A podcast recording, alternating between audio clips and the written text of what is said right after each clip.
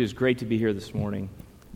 As I get this microphone on, I just remembered when I was in school, I had a professor that wore one of these. They always make me nervous because between classes, he went to the bathroom and he left it on. We're all sitting in the class. He whistled. Eddie, I just love that song. Thank you guys. Thank you so much for playing it. Uh, it is great to be here with you this morning. Um, I understand for the last several weeks you've been talking about different spiritual disciplines, prayer and fasting. And I've been asked to talk to you about justice and human trafficking and the underlying principle that animates these disciplines of advocacy. For the past 10 years, um, I've had just the great joy of working on the front lines of combating human trafficking. I worked for a group called International Justice Mission, which is a nonprofit group, and I lived in India to do that. I Only got to be there for a little over three years, but it was amazing. And International Justice Mission goes by the nickname IJM, and they uh, work to rescue the oppressed, to hold the perpetrators accountable by prosecuting them, providing aftercare for the victims, and working for structural transformation, real change in the culture. When I came back from India, I began doing the same type of work here in the United States. And I worked for the Civil Rights Division of the U.S. Department of Justice in their Human Trafficking Prosecution Unit. And it is a great joy. And because I love it so much, I need to tell you that everything I share here today is my own. Uh, none of it reflects on the Department of Justice or my employer. So, to keep my job, I need to tell you that. It's awesome to be in a room without air conditioning. When um, Pastor Washington told me your church had no AC, I was like, yes. Our church in India had no air conditioning, and it went for hours, and it was so hot. It was like a weight loss program and a worship experience all wrapped in one. It was awesome. So, when I was a freshman in college, um, I met this remarkable young woman that ultimately agreed to be my wife. She was amazing. And she earned the name the lovely and talented Linda Marie. Now, she was two years older than me. So when I was a freshman, she was a junior. She knew everyone, and I was just new on campus. She was a varsity athlete and an award winning scholar, and I was just really glad she paid any attention to me. One day when we first started dating, she um, invited me to watch the Super Bowl with her.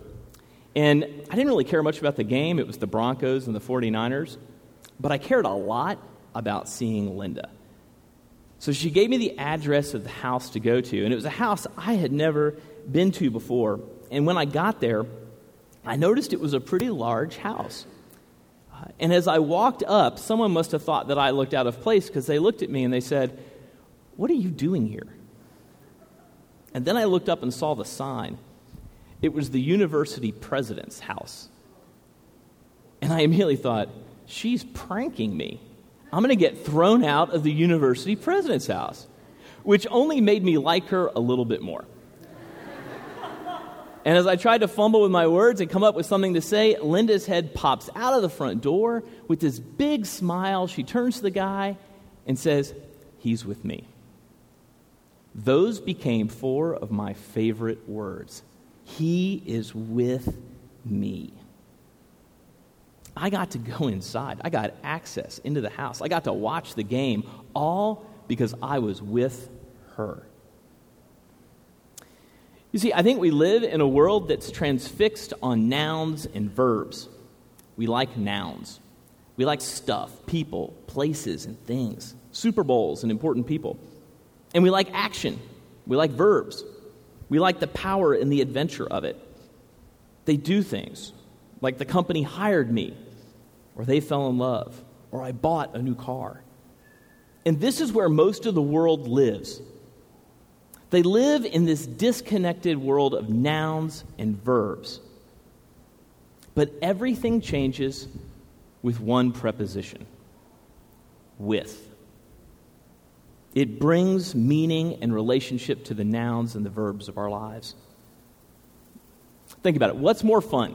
Going to an amusement park by yourself or with someone else?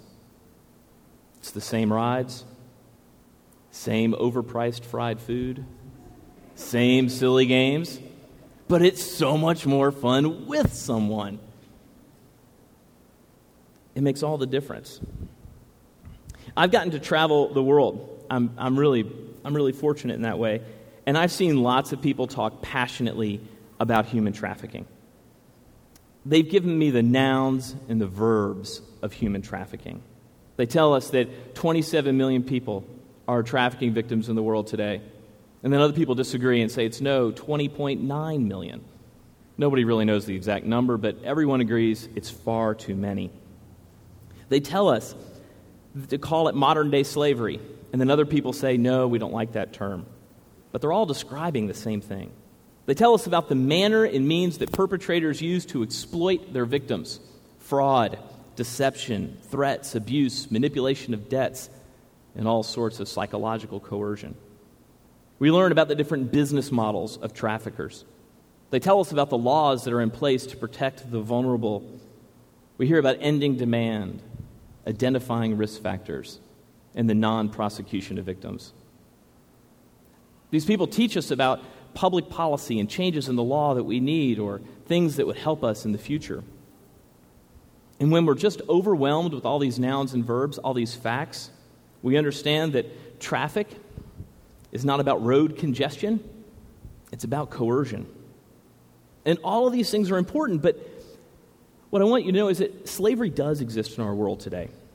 It's not a historical blight, it's a modern day problem that requires a coordinated, intense solution. But you can learn about the facts of human trafficking through a Google search on the internet machine. You can get all those nouns and verbs. I want to talk to you all for a moment about the width of injustice and why it matters. And as a community of faith, I think we have to wrestle to figure out how do we deal with the fact that injustice is real. The wisest man that ever lived decided to do just that. King Solomon looked out over injustice, all the things in the world. And here's what he said about it in Ecclesiastes 4, verse 1. He said, Again I looked and saw all the oppression that was taking place under the sun. I saw the tears of the oppressed, they have no comforter. Power was on the side of the oppressors, and they have no comforter. You see, Solomon was describing a specific type of oppression, one that deals with power. Because an oppressor abuses power to take something that rightfully belongs to someone else, either their life, their liberty, or the fruit of their love and labor. Psalm 9, chapter, uh, verse 10, promises that the Lord will never leave or forsake them. And Psalm 10 says, You hear, O Lord, the desire of the afflicted. You encourage them. You listen to their cry, defending the fatherless and the oppressed, in order that man who is of the earth may terrify no more. You see, I believe that God is with the slave, the hurting, and the oppressed. He will never leave them or forsake them. He cares enough about them to be present with them right now, right where they are, hearing their cries and wiping their tears because their pain is real. And God was with a woman named Shanti. Shanti was a slave in a rice mill in India. And like many others, she was also a parent. Shanti had a beautiful 12 year old daughter. Her daughter she was a slave too in the rice mill. Shanti hated working for her owner, who took from her the very dignity of her labor and freedom. And one day she decided to escape. But with absolutely no resources, and after years of isolation, it wasn't really hard for Shanti's owner to find her. He tracked her down, captured her, brought her back to the rice mill, and beat her publicly in front of the rest of the slaves to make an example of her, and then he put her back to work. You see, the owner had power, and he abused that power to control another person for his profit. And I'll tell you that over the last decade of doing this work, I've noticed a tragic trend. That while this injustice may be initially motivated by profit, controlling other people often leads to more depraved evils, and sexual abuse and violence as a means of control always seems to lurk in the shadows. At, a, at the end of an interview with some investigators with IJM, almost as an afterthought, after telling her story of being forced to work, Shanti mentioned her 12 year old daughter. And with the tears of a mother's heart, she described how her daughter had been taken away from her for three days. She had been locked in the motor shed room at the edge of the compound. Shanti didn't know where her daughter was, only that she was missing. And it was in that motor shed room that the owner and the machine driver tore the girl's clothes and shattered her innocence. After the three day ordeal was over, she was returned to her mother's arms and they cried together. The owner and the machine driver came back numerous times to abuse them again. I think that Shanti knows what King Solomon was talking about. She cried the tears of the oppressed, and there was no one there to comfort her.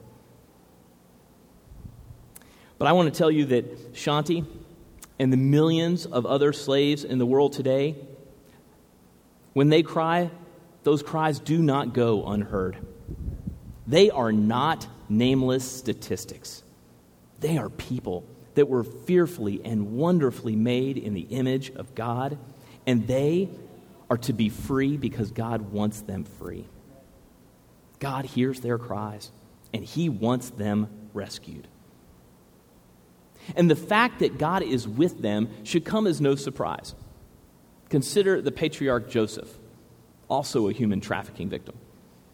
He was sold by his brothers for 20 shekels of silver. And then he was sold again. And the scripture, as it's recounting the story, merely tells us that God was with him at each turn.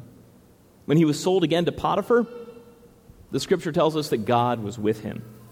When he was unjustly imprisoned for a felony crime he did not commit, it says, But the Lord was with him. You guys may be asking the same question I ask, which is if God cares and is with them, why doesn't he stop the injustice? Why does he allow the suffering at all? These are good questions, and there are answers. We can't unpack the question completely this morning, but I think we can examine it from one angle.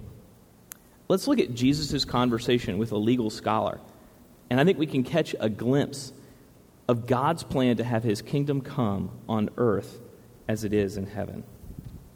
Turn with me, if you want, to Luke chapter 10. I'm going to read from verse 25. Luke chapter 10, verse 25. On one occasion, an expert in the law stood up to test Jesus.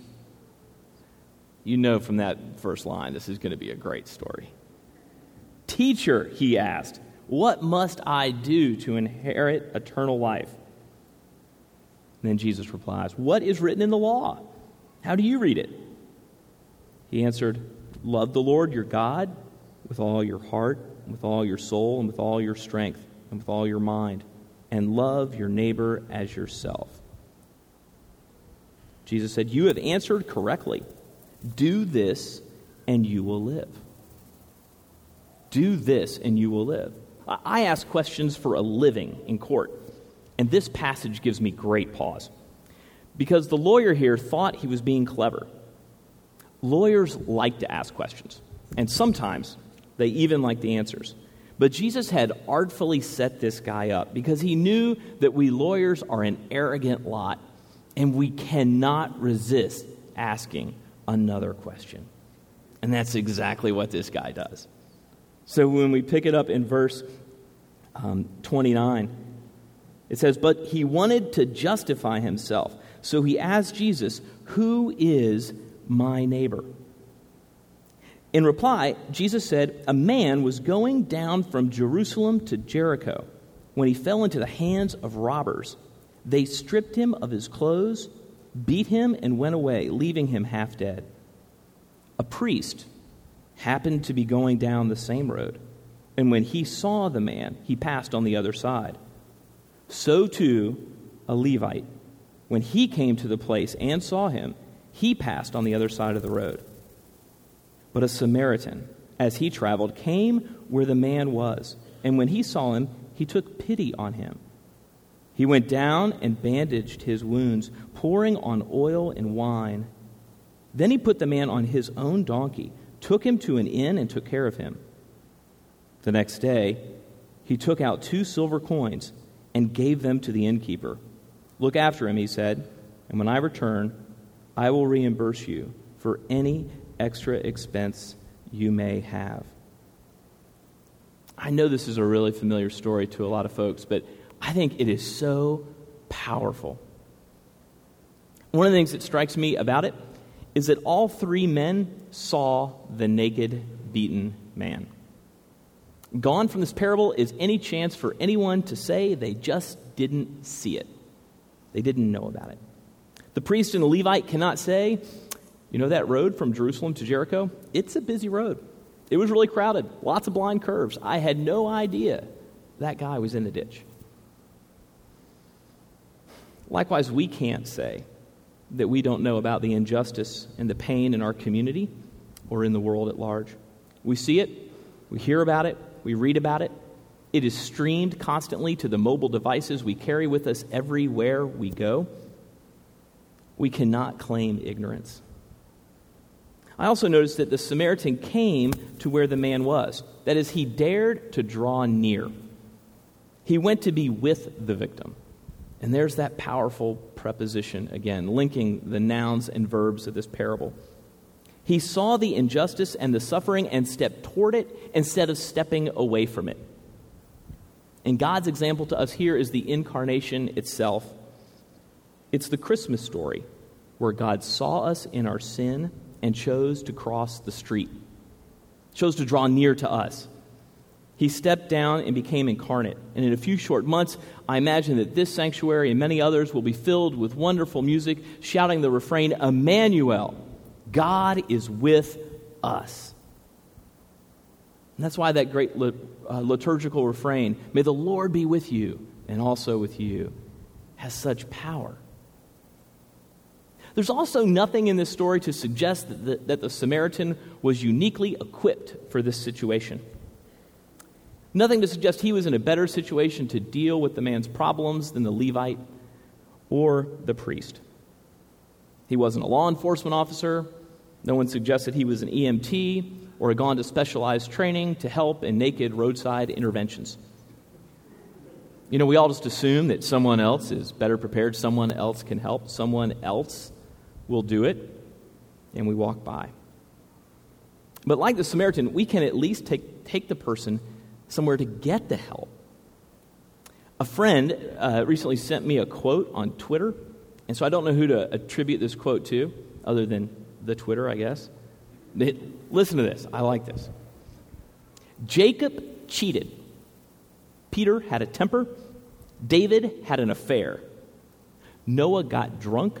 Jonah ran from God. Paul committed murder. Gideon was insecure, and Miriam gossiped. Martha worried, Thomas doubted, Sarah was impatient, Elijah was moody, Moses stuttered, and Zacchaeus was short.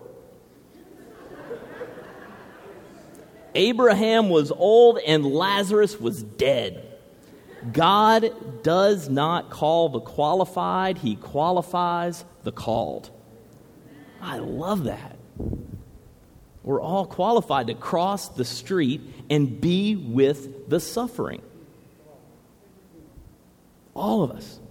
And it's worth noting that being with the victim required some sacrifice.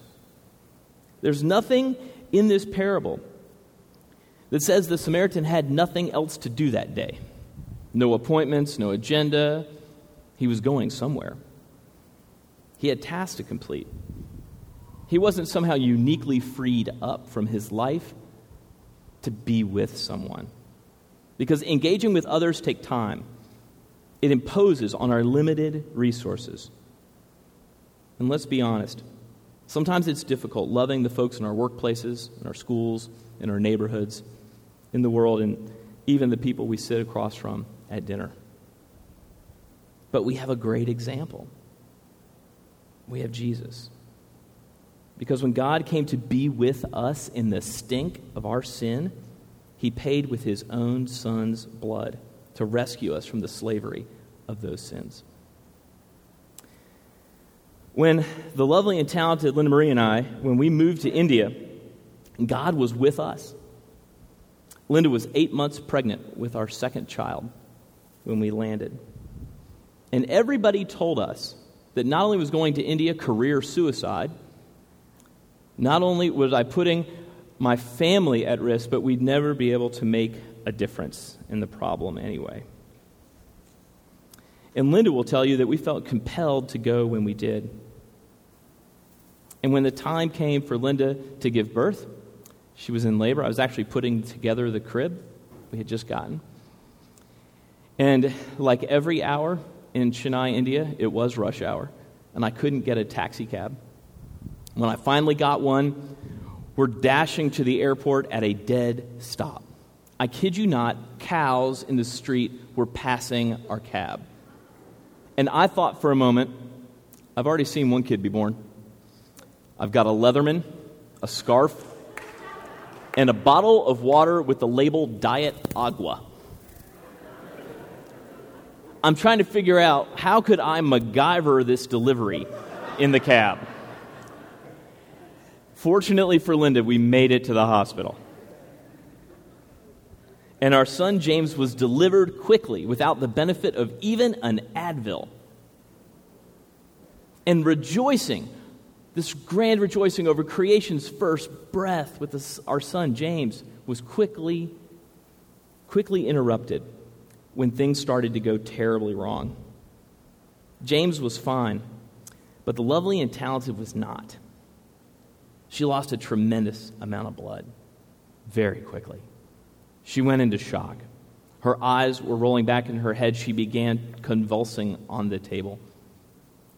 And I dashed for the doctors, but they didn't know what to do. And this crippling chaos seemed to just paralyze everyone in the room. And as they worked to get things under control, I suggested to the doctors that she's lost so much blood, she needs a transfusion. And the doctors there told me, no, she doesn't. No, she doesn't. She'll be fine. And after about another hour or so passed, I went back to them, armed with the medical knowledge I learned with my Boy Scout first aid merit badge. And I told them, she needs blood. And they agreed. No one was willing to articulate in words what everyone was thinking at that moment. They then asked me, did you bring any blood with you? And I said, What are you talking about? This is the best hospital in the city. You told me you had a blood bank. They said, We do, but you don't want to use it. So I called the two people I knew in India at that time, and I said, This is an emergency. Linda needs blood. Help me. And I raced downstairs to where they draw blood. But it was time to close. They were shutting the doors. They said that their shift had ended and they would be back tomorrow. I shut the door behind me. I blocked the exit and told them that no one was leaving. I don't know if it was my words or my face, but something got communicated to them, and they didn't argue. They took two units of blood from me. And as they, after they took those two units, these strangers started showing up like angels, introducing themselves to me, shaking my hand, and opening up their arms to give life giving blood for my wife. They stopped what they were doing. They crossed the street to be with us. Linda and I were figuratively in a ditch. We needed help.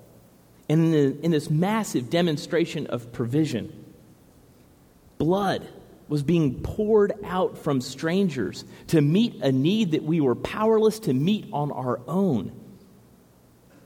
And the imagery of that was not lost on me, even in the moment. Once the drip of blood started, the doctors told me in a sober moment that she may not live through the night and that I needed to figure out what to do with the baby. I looked at Linda, and she was completely white and non responsive. And I knew in my heart they may be right. So I went out into the hallway of this hospital, half a world away from everything that was familiar to me. It was dark and quiet, and I can tell you that I have never in my life felt so alone and scared. In some small measure, perhaps I felt a bit of what Joseph or Shanti felt, in that I didn't feel like God was with me. But I can tell you he was. I prayed. I prayed that God would let Linda live. I begged God to let Linda live. I told God, I said, God, she deserves to live. I mean, I have this cool job. I get to go bust through doors and rescue slaves. But she, she came on faith. She could be an educator and a mom anywhere. You must let her live. She is so faithful. She deserves to live. And in that moment, I felt God speak in my heart in a way I never had before. And He said, No. No. She does not deserve to live. He said, I am God. I love her more than you do, and I give out of my goodness and riches, not because you deserve it, because you don't. You don't earn my favor by moving to the developing world. There are no spiritual brownie points. I give out of my grace because I am good, not you. This is not what I wanted to hear. I was actually hoping that God would say there has been a great cosmic mistake and I'm dispatching legions of angels immediately to fix it. John, I'm so sorry, and I will comp your next prayer. But God didn't do that because He wanted to get something straight from the very beginning of our journey in India, and that it is not about us, it is all about Him. Although I thought there were less painful ways to learn that lesson.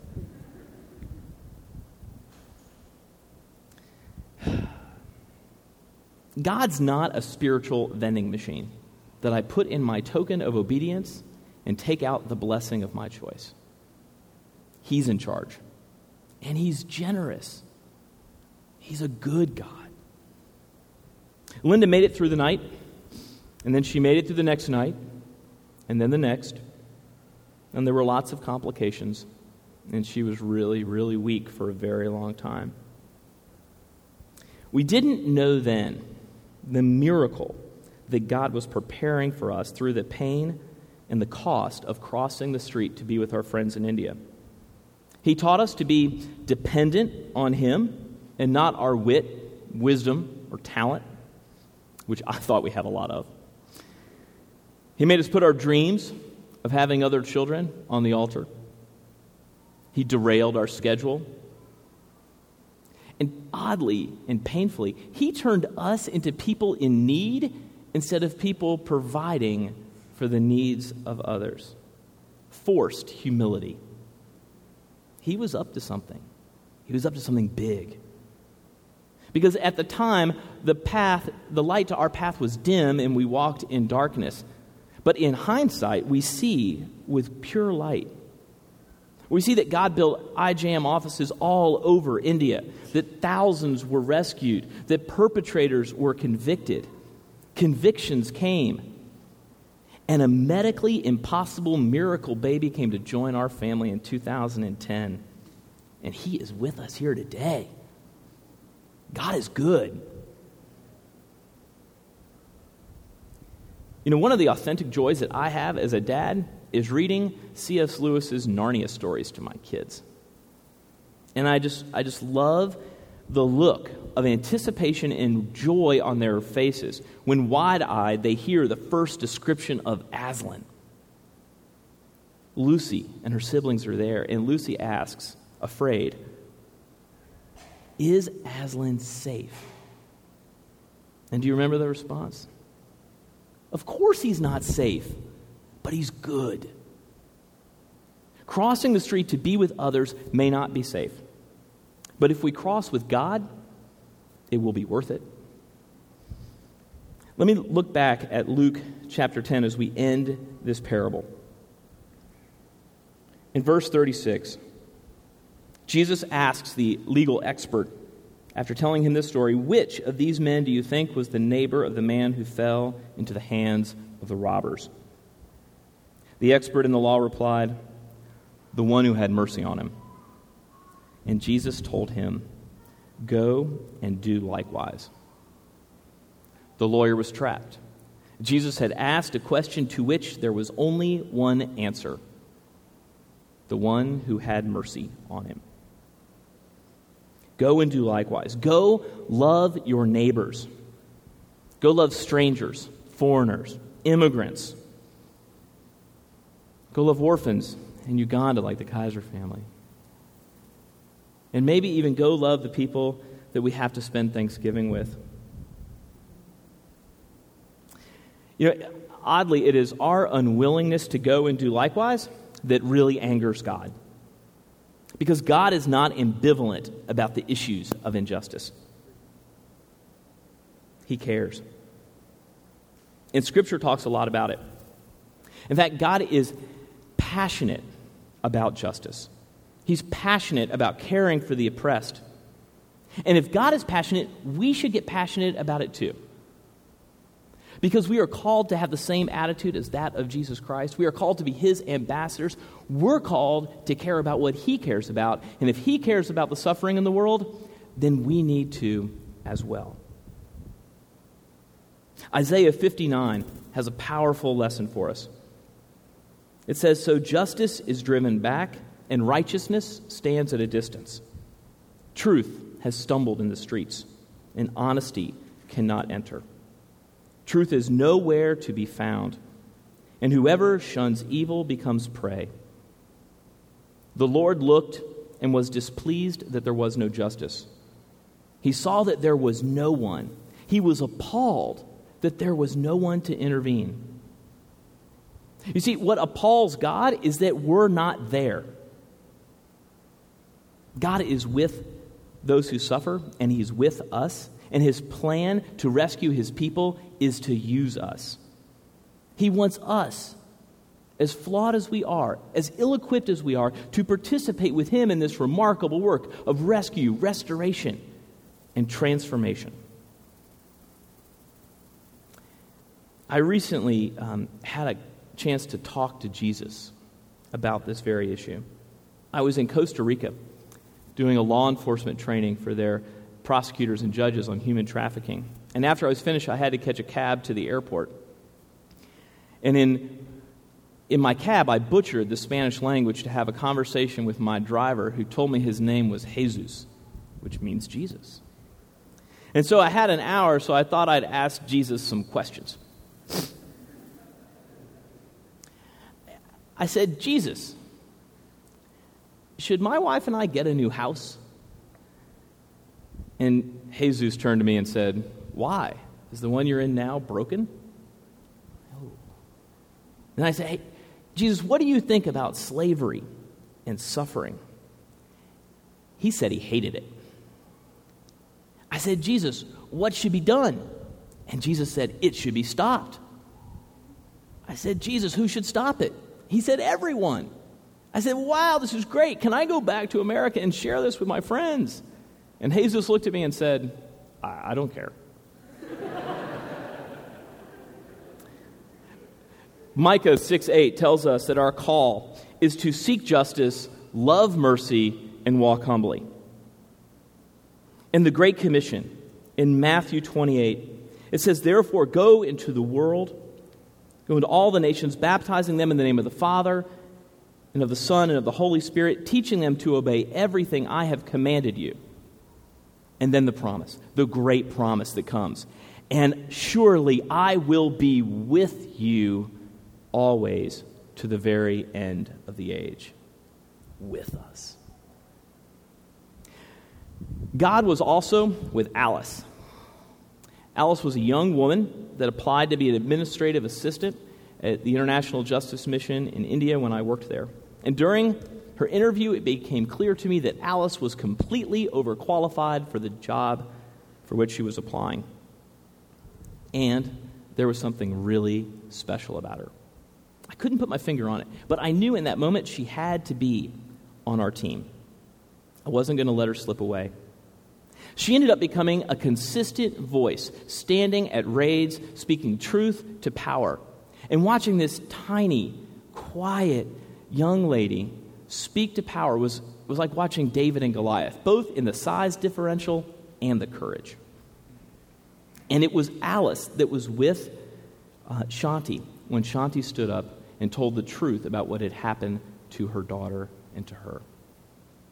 You see, Alice chose to cross the street of her culture and to risk her safety to be with Shanti. And the police heard. They took action and they were rescued from slavery. And his kingdom is coming on earth as it is in heaven.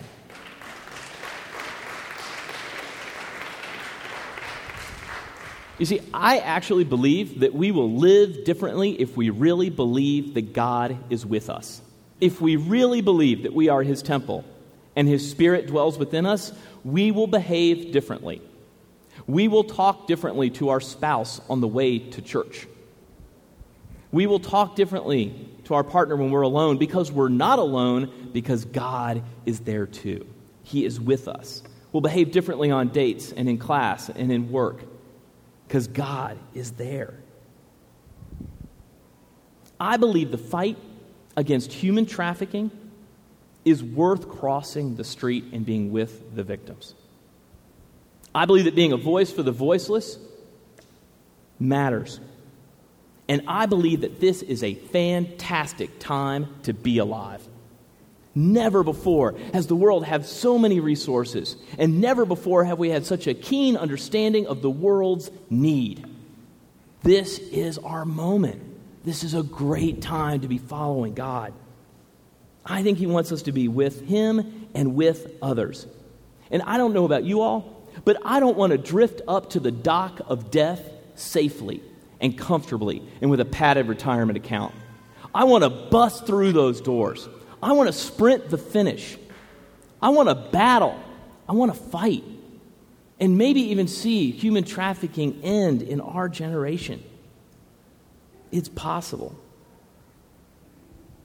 It's possible if we live linking the nouns and verbs with the preposition that has power, that is God with us. And if you're interested in learning more about these things, if you're interested more about IJM, as Pastor Washington said, there are a bunch of books and materials and, and cards out there. You can learn more about what that organization does. But there are lots of other organizations, too, that are out there serving. In fact, there's a family with us here today that does aftercare for, for victims in Guatemala. My wife and I met them when we were in, vacationing in Guatemala last year. And let me tell you what, if you've ever met a family that just leaks Jesus, it's Chad and Marlena Smith. They can talk to you about it. You can follow people and get information about what's happening in your city and in this culture about human trafficking. They're all over the internet pray, support, send, go, and most importantly, love the people that are just right in front of you.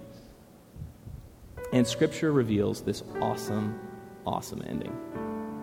That when we stand before God, we do not stand on our own. God welcomes us, covered in His costly grace that forgives us of our sins and gives us access to eternal life. Not through our merit, not through our service, not even because we crossed the street to be with the oppressed, but because of Him alone. And when we stand at the gates of heaven, like I stood in front of the university president's front door, we have no right to enter. We don't even deserve to be alive. But God sticks his head out and he smiles and he says, He's with me. She's with me.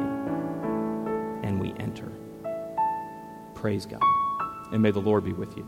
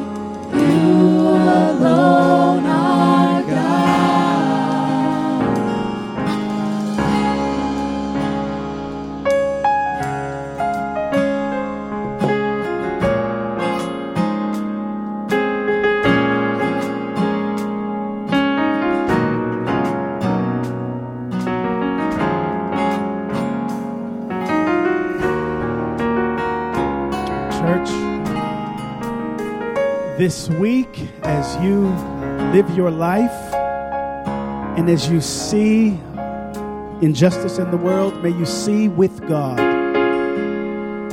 As you respond this week to the words that you've heard, to the stories that you've heard, to the lives that you've encountered today, may you respond with God as you live uh, with your families, alone, as you live at work, as you play, as you rest, as you serve, may you do these things with God. And may you be reminded that you are not alone, but that God is with you, that the, the creator and the maker of the heavens and the earth is with you.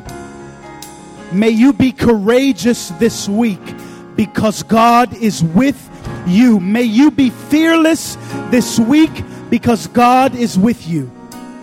May you be unafraid in however God uses you because you are not alone, because you are not at your own devices, because you are not using your own energy, your own strength, but that God is with you.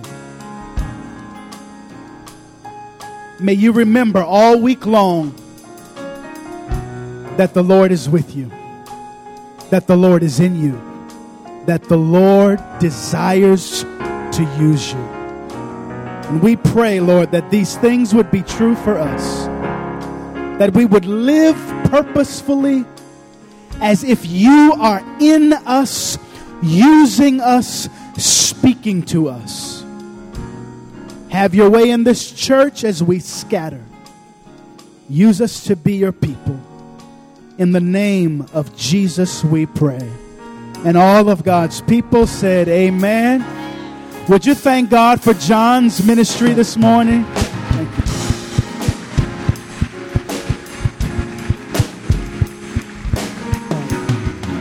The Kaisers will be downstairs.